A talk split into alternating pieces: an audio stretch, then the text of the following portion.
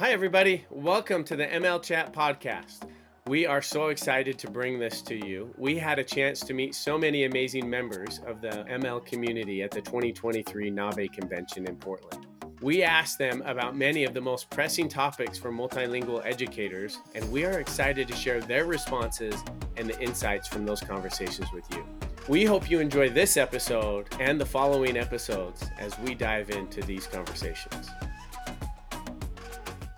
Next, we get to hear from Claudia Muniz, a teacher from Gadsden Independent School District down in New Mexico. To help them with their fluency when it comes to writing, I usually have them complete bell ringers at the beginning of the class or also have free writes available for them as well as journal activities. Tim, what jumped out to you from what Claudia shared there as far as what she does to help building writing fluency with her students? Oh, yeah. Yeah. Thanks, Justin. It's so great to hear from Claudia, especially, you know, when you think about just the opportunity that Claudia is providing for her students to practice writing in a low stakes environment. Um, Justin, are you familiar with the affective filter hypothesis? I'm a little familiar with it, but probably not as familiar as I should be. That's what came to mind when I heard Claudia share is having an opportunity in a low stakes way just to think and write. And by offering bell ringers and journal activities, there's actually an opportunity to practice a multitude of genres, a multitude of different types of writing in a low stakes way. And for me, there are three themes to unpack here. Is firstly just the notion of practice, getting students comfortable in writing, really exercising their endurance with writing, sitting with the discomfort of writing, persevering through that, and coaching students through it. The second part of that is related to the bell ringer. Routines in class are so important. And starting your school day or the class period off with a structured routine really are the foundations for setting the tone in class. And so by having a bell ringer, the students understanding what the expectations are, you really frame and situate the rest of your lesson for success. And you know, it occurred to me, Justin, that much like we've discussed on prior podcasts, there's a relationship here to the three moments, right? Three moment lesson design. Bell ringers that kind of really lean into a student's background knowledge that encourage students to dig in what they know and their life experiences and to really bring into class the language they already have. That's just a wonderful formative assessment opportunity for teachers to see what students can know and do with minimal prompting. And so we've discussed practice, low stakes practice. We've talked about building schema, building background. And then thirdly, and related to that prior point is what does all this information provide for teachers you know as you circulate in the classroom and you see what students are doing the strengths they bring into class the language they bring into class that is information that can directly inform the lesson that day right? and that's information that i can use to make adjustments where necessary or perhaps that's information that i'll use to drive my subsequent lessons or even small group differentiation if i see an area that requires specific attention say a particular grammatical form or perhaps a misconception with a concept. Again, this is just real time evidence. We talked about the formative assessment process. This is mm-hmm. evidence that we can use either in the moment or after the fact to make instructional adjustments. I love that idea of kind of low stakes, right? Low stakes, giving students a chance to take some risk without being too worried about what might necessarily happen from it. That that was that's definitely been something top of mind for us as we've been building Flashlight 360 is trying to give students a chance to speak and write with a low affective filter. Is that the right way of thinking about that and saying that?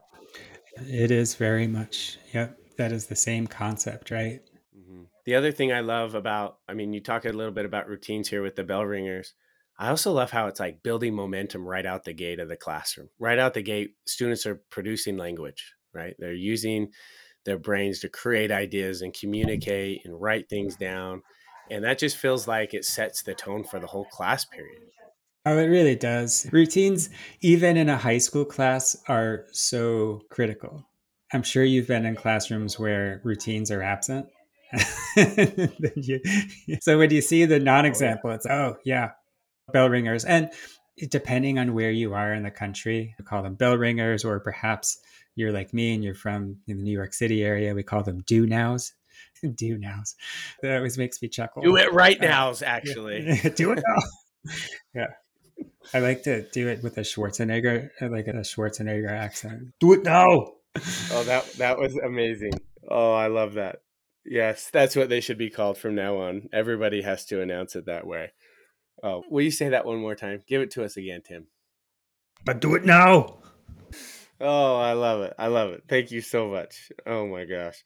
Okay, this is great. All right, next we're going to go to McKinney ISD in Texas. We're going to speak with and hear from Nicole Alvarez. Nicole is an English Learner Support Elementary Coordinator. The best bet is to use sentence stems, especially at the very beginning. If you have newcomers, it'll build confidence for them because they'll have something to copy and then they can add their own afterward. And even once they become pretty fluent, sentence stems are still very helpful to just increase the fluency in writing. Justin, did you hear Nicole? I did. Sentence stems. And this came up in last podcast on oral language fluency. But it occurred to me as Nicole was sharing is that we are all academic language learners. And given the demands of our Common Core standards or our state learning standards, our students have to express themselves in different registers across myriad contexts. And it really requires us as teachers to understand and be very clear and explicit about what those language forms actually are. And, you know, it struck me that Nicole's point about the sentence stems is actually pretty related to, yes, what we discussed last week. And there's a, connection to what Claudia had shared in the prior segment. And that is, as students are like negotiating new ideas and making meaning of texts, we don't want to constrain that too much with a sentence stem.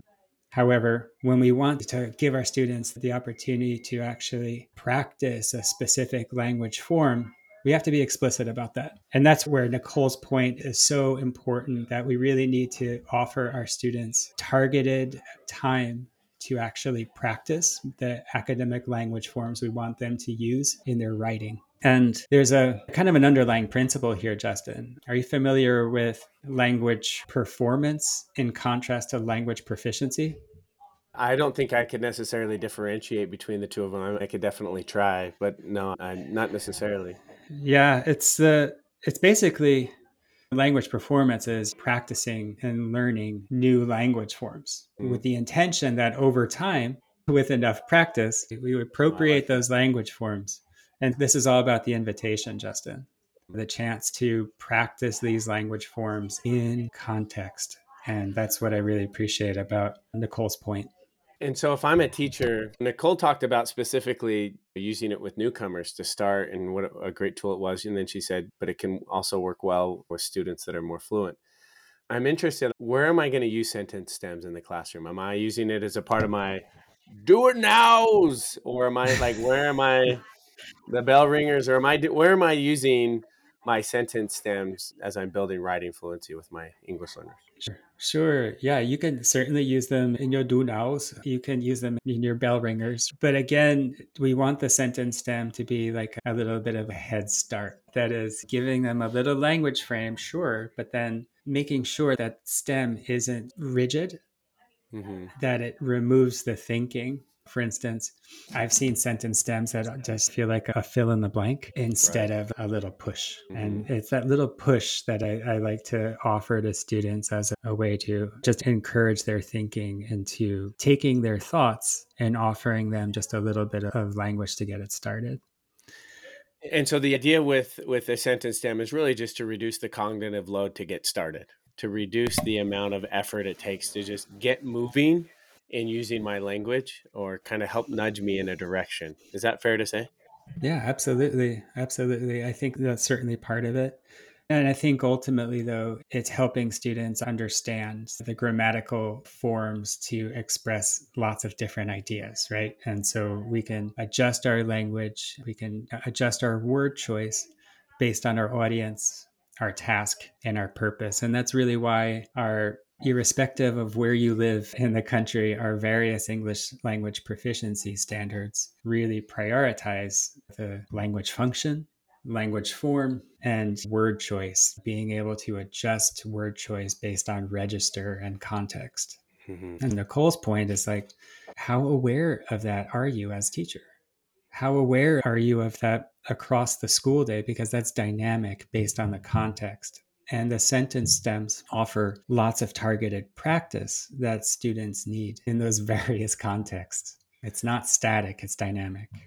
And we want to invite them to perform and use new vocabulary and try these different things so they can gain proficiency. I love it. Thank you, Nicole, for sharing that, teeing us up for such a neat conversation around sentence stems. All right, next, let's go hear from Jacqueline Larios. She is a teacher in Deer Valley Unified District in Phoenix, Arizona. Like I said, I, with having eight different languages, it's hard to know where to start, especially at mm-hmm. different proficiency levels. So I start every day with 10 minutes of reading. They can read whatever they want, any language they want. And then we always do 10 minutes of writing. And again, I say, as long as they're answering the prompt to some degree, they just have to write for the 10 minutes. And once we do that, we share a little bit and turn to your partner and kind of talk more about the prompt. And I pick silly ones or maybe something that's happening in current events or like this week, I had them complete a story, like walked into the grocery store and blank hmm. and just had them finish. So I think just having something that's very low stress helps because they're able to have their own thoughts. And so that's how I've tried to help build their confidence and hopefully to get them out of their shell. All right. Thank you, Jacqueline. And we get to hear again about the importance of just having routines in the classroom. And Tell me, Tim, what kind of jumps out to you when you hear a process like that about students reading and then writing versus just, for example, earlier we talked about the do nows of sentence stems or bell ringers. What jumps out to you about this process about being a little bit different? Yeah, thanks, Justin. And thank you, Jacqueline. A number of things jumped out at me. As uh, firstly, Jacqueline, thanks so much for sharing the routines that you use. And in a prior segment, we talked about the importance of having a predictable routine that students can settle into in class. And so I could actually visualize it and I appreciated how Jacqueline anchored in that. And then she also mentioned just the variety of different writing prompts. That's also such a great idea to offer students it's just a multitude of different opportunities to practice language across a variety of genres, right? And for a variety of uses. It struck me is that it's, you know, again, returning to this point about having a low stakes way to practice writing in a comfortable space. So again, we return to this point of having kind of a, a low affective filter, right? And an mm. opportunity to build that endurance. And really, the joy, right? Like building some joy in writing because for many students, it can be a real challenge, right? Again, by lowering the challenge, but lowering the affective filter and encouraging students to put their thoughts to paper. Well, and it strikes me that after students had read and had written and gone through this process, it would be easy to open up the class for someone to share out what they wrote about or to read maybe something that they wrote or turn to your neighbor and share as well. And continue the conversation and continue to use that language. There's probably a variety of different ways to kind of continue the exercise to some degree. And Jacqueline sharing about the relationship between the reading and the writing, there's an instructional strategy that probably seems like pretty intuitive, but it's called quick writes. And basically using that as a way for students just to think about a particular concept, to collect their thoughts as it makes sense to them with little framing in terms of sentence frames, just to get your thoughts on the page so that then they can share their thinking and build on their thinking through interaction with their like elbow partner. I love using quick writes mm. because it's just a way to encourage some independent processing time.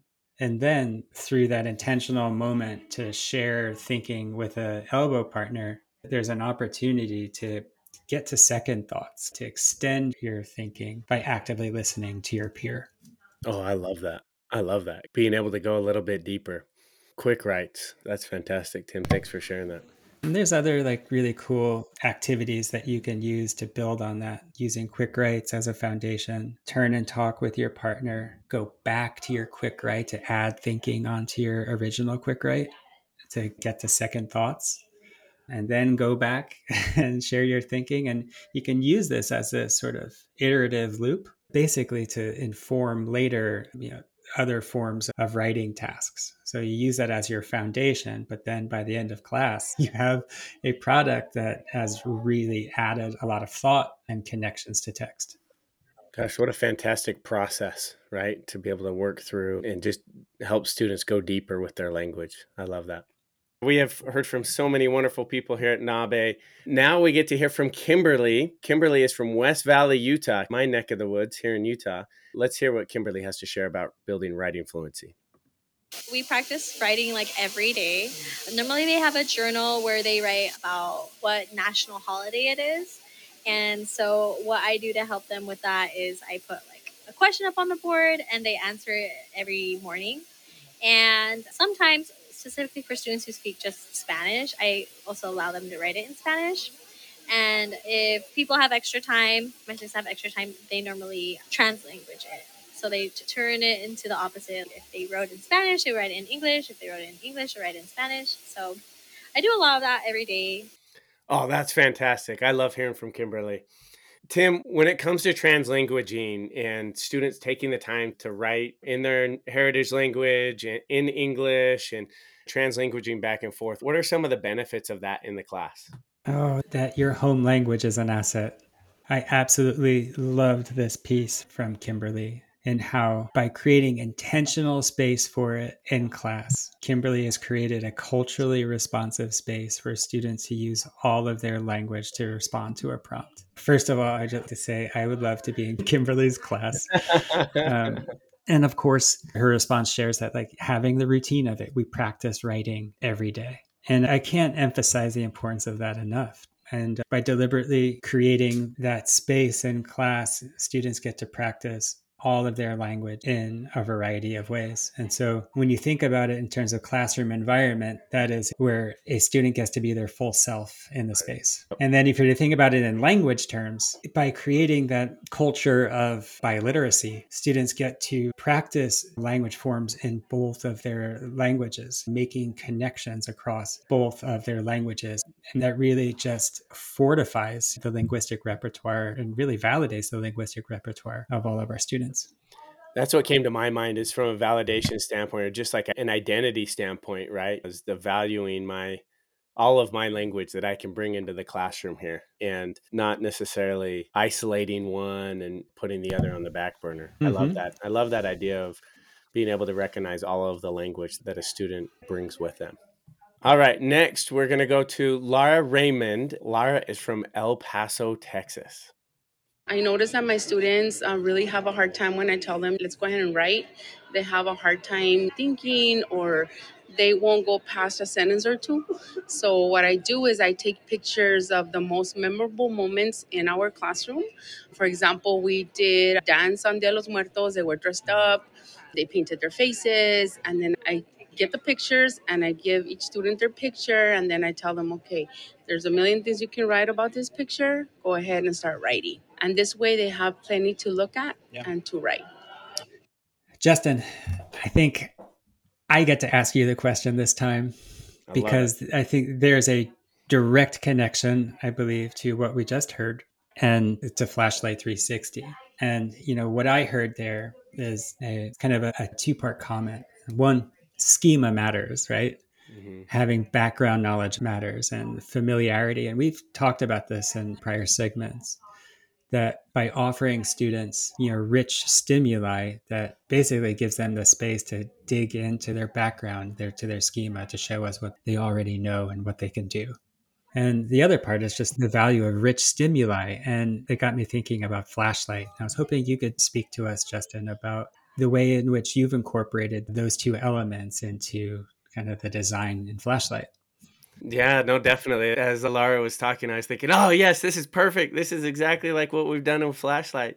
One of the biggest things for us is we wanted to give students something to talk about, right? Something that they could relate with, that was meaningful to them, that they had background in. And in Flashlight 360, teachers can select an image that is from the classroom or from an environment or from the whatever subject that they're focused on right now in their classroom content area teachers can go and grab whatever image that ties in with the unit that they're covering at that moment and and really the goal is just to extend the conversation, give students something to talk about. We have them go through and they can use all of their language to label what they see and prepare their mind to start talking about it. Because as Laura mentioned, you can take it in any direction. There's a million different things to talk about potentially.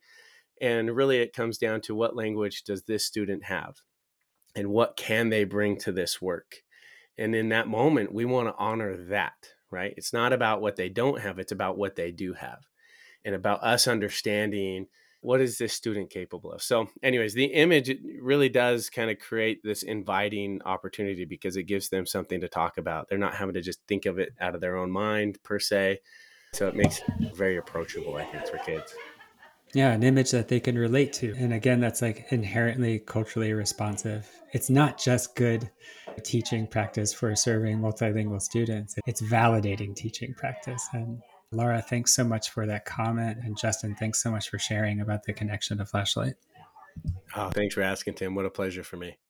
Wow, Tim, what amazing conversation we've been able to have today. so grateful for Nicole and Jacqueline and Laura and Claudia taking the time to kind of walk through you know their best practices of getting their students writing and getting them going. Uh, what has jumped out to you today, Tim?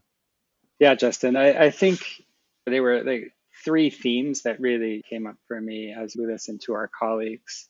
First, they got to thinking about just the importance of having a really quality stimulus, right? Uh, you know, something just to get the students thinking and to provoke their writing. Topics like relevance really comes up for me. And this is kind of related to the second takeaway, and that's the connection to our students' lived experience. And um, actually we heard this from Laura in how she described, you know, taking uh, photos of their classes shared memorable moments, right? And what came up for me was just like, oh yes, like the value of our students' lived experiences by sharing photos that are kind of like close to our students' experience, they're more readily able to access the associated language. So it's sort of like the the beauty and the power of schema, right? Of accessing that um, schema and then practicing writing or speaking tasks, but again, able to access that common shared vocabulary. The third point that occurred to me is just the importance of having really dedicated time and space for writing. But the crucial point here is in a low stakes environment where students have the low affective filter to practice their productive writing and so there you have it, Justin. You know, for me, three takeaways the importance of having a quality stimulus, the value of student schema, right? And thirdly, that daily dedicated time and space. I love it. Thanks for kind of unpacking that and kind of working through that. I'm excited to take each of these and chat about mm-hmm. them little bit more here. But one of the things that really sticks out to me is you know, in building Flashlight, our goal has always been to provide students with images that can work as a prompt, right? And allow the students, they go through and they label first on that image and almost create their own scaffolding and it's been fun to work with a lot of different districts. I mean, now we're working with over 200 school districts across the nation, and we have a lot of them request something specific that maybe we don't have an image yet in our image library. So we'll go out and find it or create it for that teacher. And it's been so fun to hear back from them just because of exactly what you're talking about here of helping students access their schema based on this image that is related to either their culture or their experience or whatever that might be. And so it's been really rewarding to see that. And when you're talking about the quality stimulus, that's what we're thinking about. Like we have a world class artist that's creating these, or we go and find amazing photos. And so it's it's been fun to kind of work through that. Yeah, and when we reflect on what Jacqueline shared and certainly what Laura shared, you know, for me, there were real connections to what Flashlight offers. And for instance, it was sort of a passing mention, but uh, Jacqueline shared that she has eight different languages in her classroom with a variety of proficiencies. Mm-hmm. And a connection that I made with actually to Flashlight is like, yeah, like you know, having a tool that offers each of those students the space and the security to to think and write with a with a rich stimulus. So you know, like what you're doing there and the art that you're developing is, I think, really connected to that rich stimulus, right? Yeah, uh, I love that. Thanks for making that connection. hmm Yeah, it's interesting to me to listen to these different educators, our colleagues here, and, and think about the different ways that they're approaching it. But there was some similarities, or there was a common thread through them to some degree, which was you know kind of what you've broken down, right? Having the quality stimulus matters. We have to be able to get students talking. You know, I think about when my kids get home from school and I'm like, "Hey, how was school? Oh, that was good. What'd you do? Nothing." the quality of the question matters, right? Or the quality of the prompt. And not to make this all about flashlight, but like one of the things that we found interesting is in the earliest days, all we were doing was, you know, we had kind of a title and the teachers could put to that particular performance task. And a lot of teachers would put questions in there, a prompt of some sort. And then we realized, like, hey, we can adjust this. So we built in a way for them to prompt for speaking and then maybe a different prompt for writing, or sometimes it's the same. And as we look at all the prompts, all the work that students are doing across the nation with Flashlight, it is amazing how much that quality of the prompt really does matter and to get students speaking. I mean, first and foremost, let's just get kids talking as much as we can. Let's give them a chance, give them a platform to do that. And then we can start optimizing by, you know, making those prompts just a little bit better, you know. When you're thinking about prompting, we talked a little bit about this already, but what are some of the things you can do to make sure that you do have a quality stimulus, right? That's such a thoughtful question. This did come up actually in the conversations, you know, with our colleagues. Um, and as far as like the quality of the prompt goes, I heard from our colleagues about the value of keeping it kind of like close and close to the student's lived experience, right? Now, that's not always going to be like universally you know, the case, but if you're looking for a writing routine to get students you know, thinking and, and making connections, it is a valuable place to start right? Writing as a as a vehicle for thinking. That proximity to the students experience is really a, kind of a crucial place to start. Something that that occurred to me was actually some wisdom shared by a mentor of mine. And it's the value of why and how questions. Just to get students pushing to to greater depths of thinking linguistically it's a heavier lift so to speak to explain why and how versus what and when.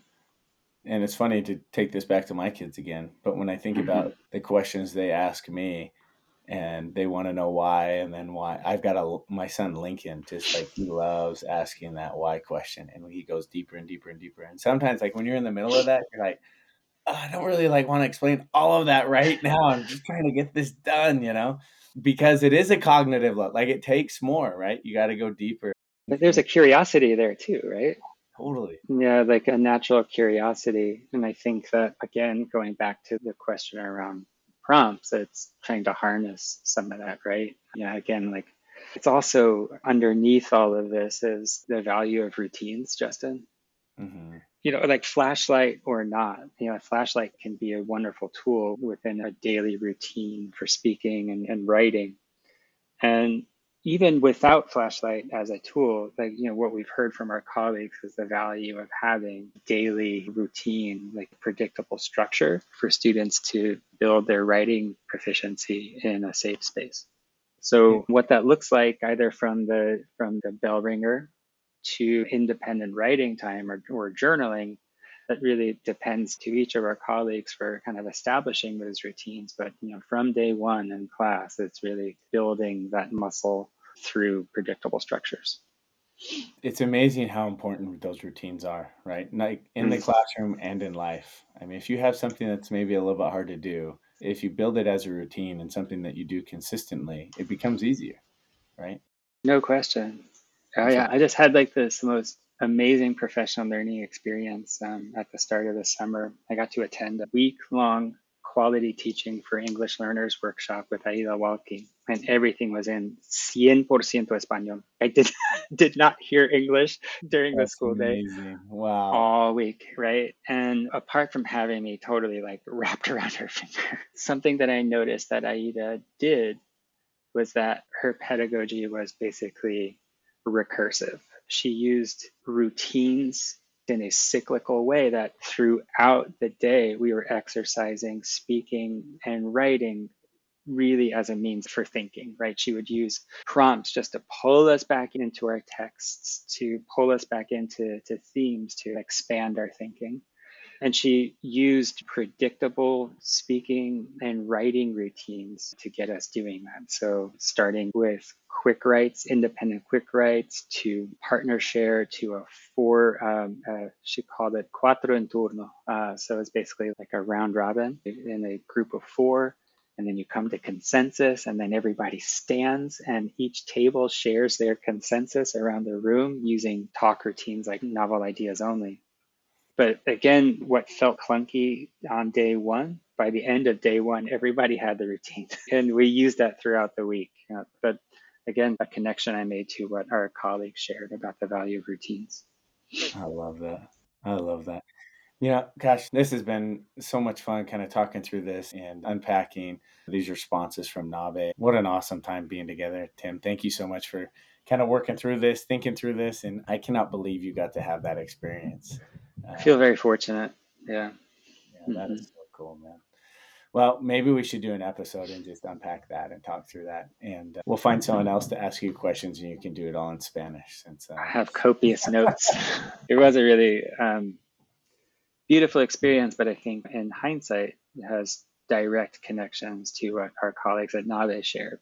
Again, like the quality prompts, and Aida would probably add the value of quality texts as well, right? Mm-hmm. That we're talking about relevant topics, right? Um, that inspire our curiosity, just like Lincoln. That's right. That's right. Mm-hmm. Just like mm-hmm. Lincoln. Mm-hmm. Why and how questions, the value of that. Hey, well, thank you, everyone. Thanks for tuning in to the ML Chat podcast. Um, thank you to Nicole and Jacqueline and Laura and Claudia for contributing to this conversation and helping us unpack how to really help drive writing and focus on writing in our classes and with our multilingual learners. We'll look forward to to our next one. I think we get to do another one of these where we unpack our interviews from our our NABE friends. So we'll look forward to seeing you on the next one. Thanks, everybody.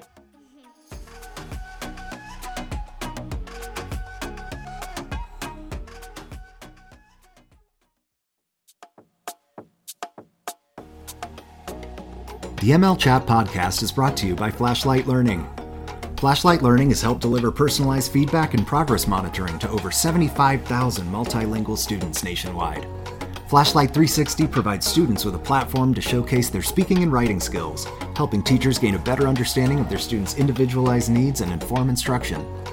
Teachers are talking about the increased confidence and language proficiency growth they're seeing in their students.